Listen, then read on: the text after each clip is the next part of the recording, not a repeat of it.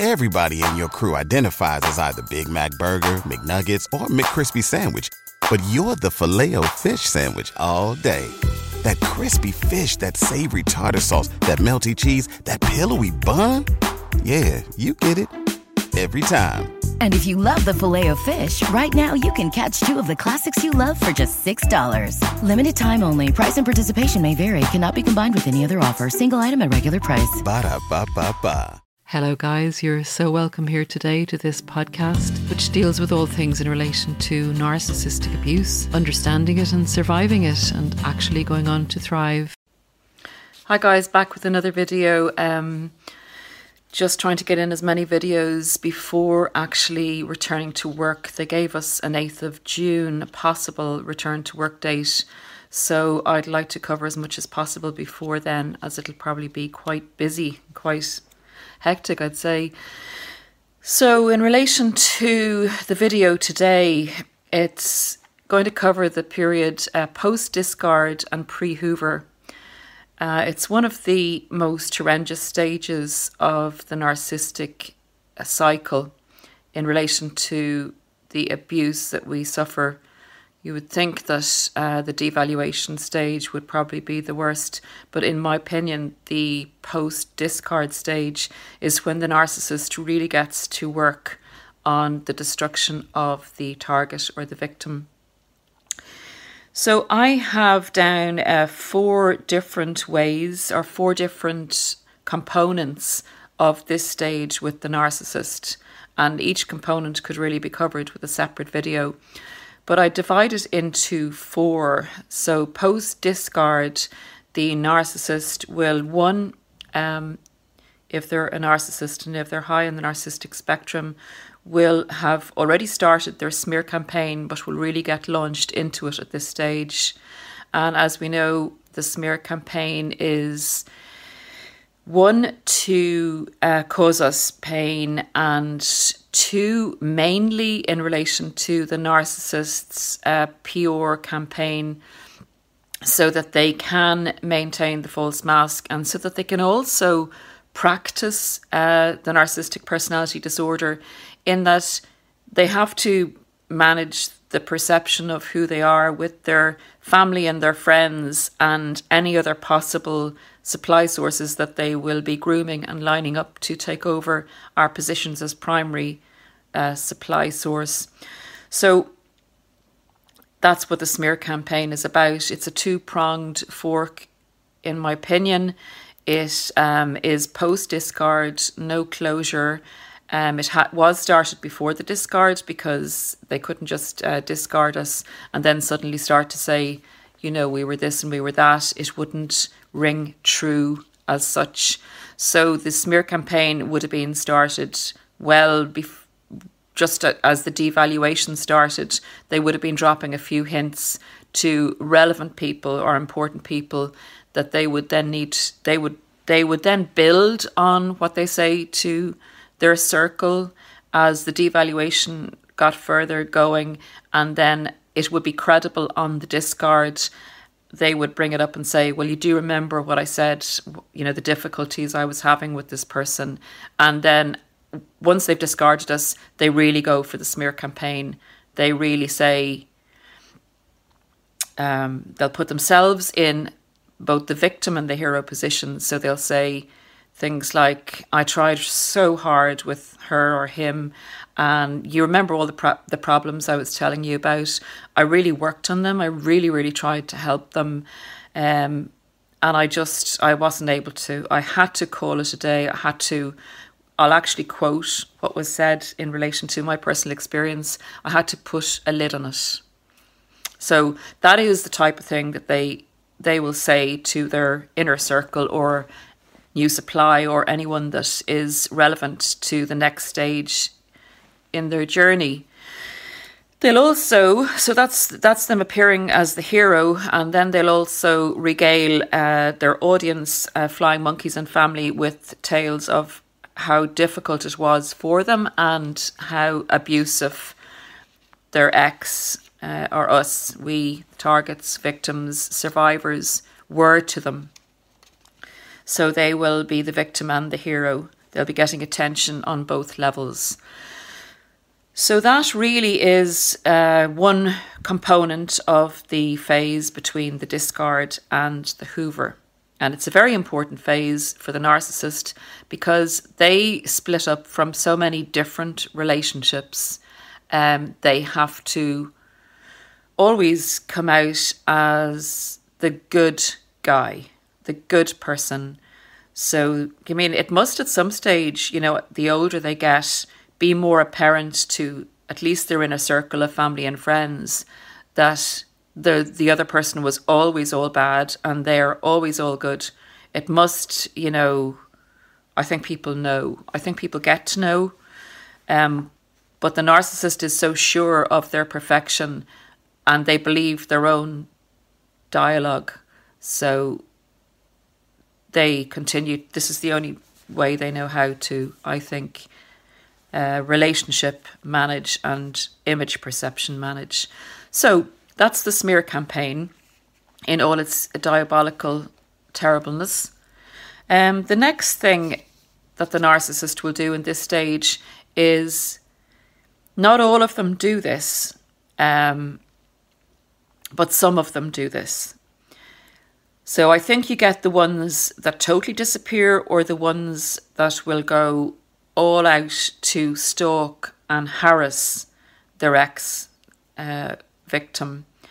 Um, they'll make it impossible, particularly I think if the if we have discarded the narcissist.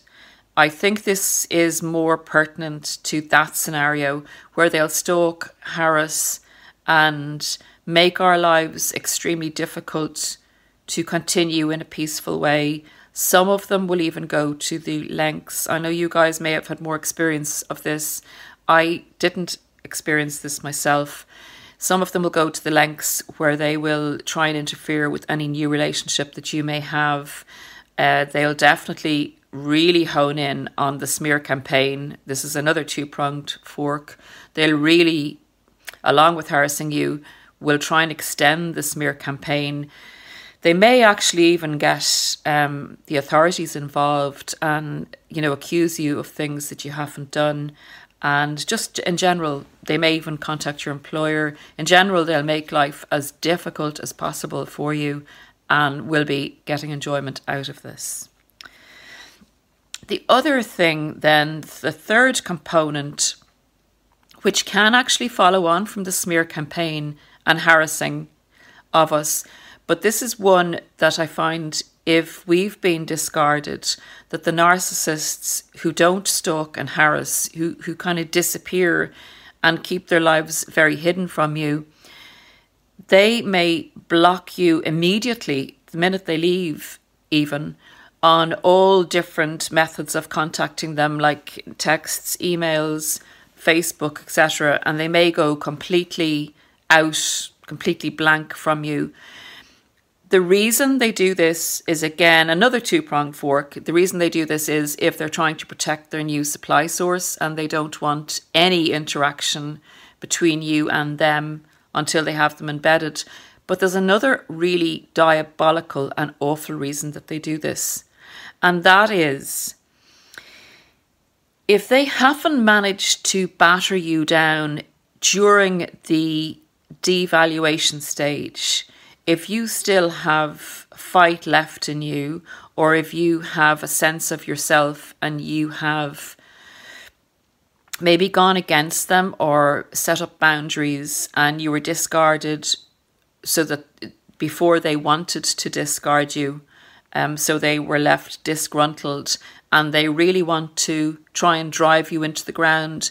They know that if they continue a dialogue with you, that you are onto them and that you'll point out reality to them and they do not want to hear this they have to they have to have developed their own story to protect their false mask to themselves they don't want to hear any truth or facts or anything that you might bring to the table so in order to totally push you into the ground they will not allow you to have any communication or any access to them, and they'll block you to invalidate you totally. So it's like they've really worked on downing your self esteem in the devaluation stage. They've then hit you with the next missile, which is the discard, which usually comes fairly out of the blue. They'll hit you with the next missile of no closure. They'll hit you with the next missile of the smear campaign. And then to really, really crush you and, and, and make you feel you're so unimportant to me, you are trash after the discard and they've thrown you in the rubbish heap, they'll then try and further compound that by making you feel totally and utterly irrelevant to them. So they've left you and they've they also will not acknowledge your existence. This is a really, really hard one to get your head around when you're grieving a relationship that you thought that you had and grieving a person that you thought that they were and you're getting your head around all this shite really um excuse the language the invalidation of you by ignoring you is horrendous but i suppose it's so horrendous that if you can go on your healing journey and you can see the patterns that they all go through and you can see this as a component between the discard and the hoover and you understand it. That's why I think these channels are so important, and it's so important to understand the narcissistic cycle and depersonalize it and put it over there away from you and understand it as a psychological or a spiritual concept, whichever you prefer way you prefer to view it. But the fact remains that there are patterns, they all follow patterns, and it's very important if you can, instead of feeling hurt by the total invalidation, which is one of the worst things one human being can do to another, it's the worst psychological uh, abuse that you can actually, in my opinion, perpetrate on another individual. Um, the total invalidation of you as a person, your existence, or your significance in the world.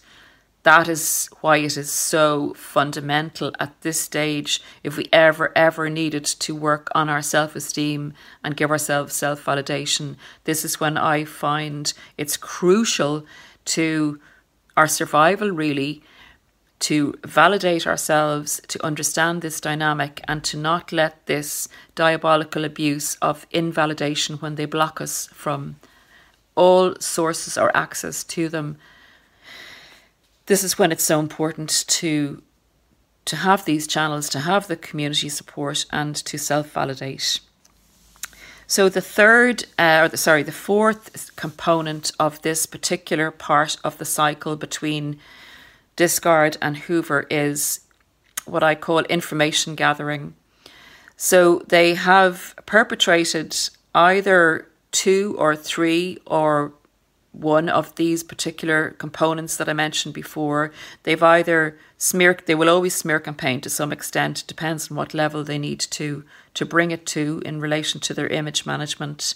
Uh, the stalking and harassing doesn't happen in every instance, um, but if it does, it can also lead on to the total blocking after they've they've gone through that, or they can jump from the smear campaign to blocking us and invalidating us. So the fourth stage is usually when some time has passed. Um, they the in the relationship with the new supply may not be going swimmingly, won't probably be going swimmingly, um, because they won't usually be lucky enough to have someone that would uh, that would provide the source of supply that we would, um, as empaths. Um, so the fourth stage would be information gathering. They're beginning to become disgruntled with their current supply, and they also want it's kind of like a bit of voyeurism. They want to see the results at the different stages, the results of their power and control over us. They want to see the effect of the totality of their campaign. They've seen the love bombing effect, they've seen the devaluation effect, they've post discard probably popped in with a flying monkey or viewed us in some way to see how we cope in the immediate weeks after the discard. Then they will check in to see how we coped with the smear campaign. And if they're harassing us and stalking us, they will be getting supply from that. If they have blocked us totally and gone months with this component of this stage, they will begin to, you will notice um, perhaps some of the flying monkeys contacting you in a bunch or more often um, when they're starting to information gather in relation to how you are now, how far you've moved on, how much you've recovered, uh, to see how happy or how sad you are at this stage, to see how much supply or emotional well being you have re established within yourself, to see if you'd be suitable for Hoover, or to see if you've actually moved on to a new relationship. This would be this would not be good news to them because they want to monitor your progress the whole way through this stage. It's a very, very important stage to them because they don't want to lose us. We're their property. They want always the option of coming back to us uh, if they're in need of supply. And they may also, when they discarded us, have done it as a method of controlling us to put us back in our box if we were beginning to set boundaries. We still had something that they wanted and they weren't able to obtain from us. So they will, at some stage, at the back of their mind, be looking at our suitability to Hoover. So there's a, a few different things, obviously, that will will need to be uh, in place for this. But again, this is the fourth component of the stages between discard and Hoover. It's the information gathering stage, and it's a monitoring of us as their property. And they feel that they still have us hooked. They want to make sure that they do their uh, their surveillance of us so that they're aware of any possible escape because they firmly believe that we're still there waiting for them. And unfortunately, a lot of people are because they don't know that they've been with a narcissist and the emotional the emotional trauma and the trauma bond is still there and the continual abuse you would think that the abuse would end after the discard but in my opinion this is the most abusive phase when the narcissist has his mask totally off and we're still in pain, we're recovering, and they're making it as difficult as possible for us to recover. So, the understanding of what happens in this stage, and that's why I made this video today, is crucial to our recovery, I believe. So, thanks, guys, for listening. Subscribe if you like the content. Um, it's great to see the channel growing, even if, if slowly. And I really, really, really appreciate your support and feel encouraged to continue making these videos if it's helping anyone out there. Thanks, guys. Have a good day, and I'll see you soon again. Take care. Love ourselves. Love ourselves. Love ourselves. That's that's the message that I have to say to myself as well. Thanks, guys. Bye.